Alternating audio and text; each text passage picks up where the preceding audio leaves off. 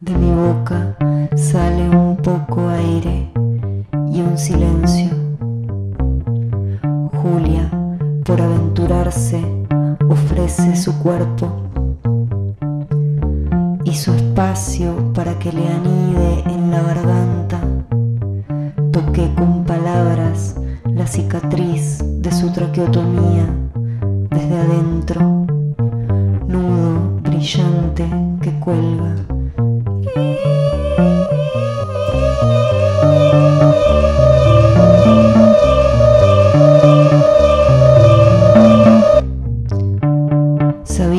Que no había otro peligro que sentir en carne propia el temblor ajeno.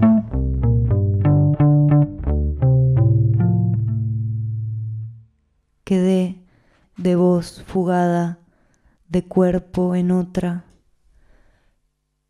¿Qué cosas son esas que digo en un canto de pájara vieja? Se oye arena, cantó el gemido de clavarse hondo una espina. La cara le hizo un gesto inimaginado. Ardía. ¿De qué forma? También le puse en la lengua unos deseos para ella.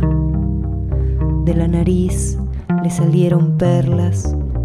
Sentí el alivio, pero no sé si fue el fruto de un trabajo grave, sincero, o un engaño infantil que me hago. Ando de voz corrida en la otra, me multiplica rota la que completa con su traducción el mensaje. De mí no sale más que un aire flaco, ni empaña. Gracias por sintonizar Radio Vorterix Rosario. Mi nombre es irrelevante, pero estamos en una nueva edición de Chocolatín.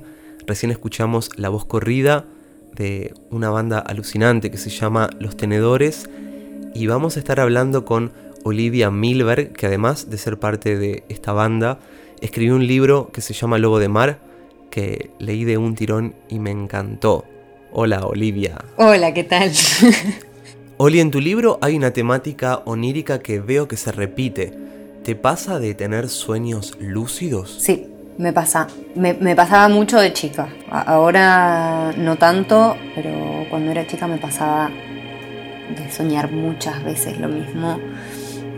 Eh, tenía un sueño recurrente que era para mí como una pesadilla horrible, que era en un museo como de ciencias naturales, había esqueletos de dinosaurios y yo me metía por una puerta que estaba como clausurada, digamos, al público, no, no, se podía meter, pero yo me metía igual y me caía como por un tobogán donde los dinosaurios estaban vivos. Eh, abajo había como un científico sacando muchas fotocopias y se fotocopiaba la cara, esa idea como de científico loco. Y era algo que me daba mucho miedo, sí, sí. ¿Un superpoder que te coparía tener? Un superpoder, me gustaría transformarme en otras, en otros, to, tomar otras formas, ¿no? Transformarme en otros animales, tener otros tamaños otras posibilidades, ¿no? Vivir en otros medios, como poder meterme al agua y ser un bicho del agua, poder volar, no sé. Ahí va. ¿Un alimento infaltable en la mochila en caso apocalíptico? Chocolate, chocolate sí o sí, y dulce de leche. nada, nada de frutas secos, ni, ni nada, chocolate. ¿Una canción que hayas estado escuchando? Los dedos negros de Eduardo Mateo, estuvimos cantando esta semana.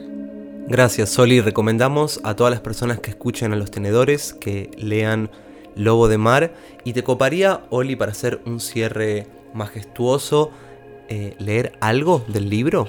Dale. Papá se va de viaje dos meses a la India. Le cuento a todos, pero no sé bien qué es la India ni cuánto duran los meses.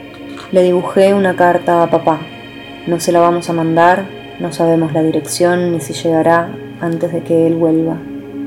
Entonces, dos meses duran menos de lo que tarda un dibujo en viajar desde mi rancho hasta la India. El contento Dijo que en lo que va del año ya cayó más agua que en los últimos seis y que hace cien que no llovía así. Me parece más fácil imaginar cien años que dos meses. Hay un punto en el que seguir cavando en la arena solo provoca que el pozo se agrande hacia los costados. Cuando se llega al agua, el pozo mantiene su profundidad, derrumba las paredes, se las traga.